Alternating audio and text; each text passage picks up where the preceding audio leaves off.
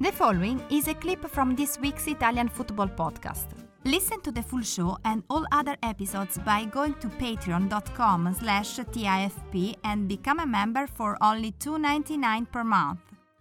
Um, what do you make of the current uh, Serie A season, and, and who do you tip to win the Scudetto? Do you still follow the Serie A?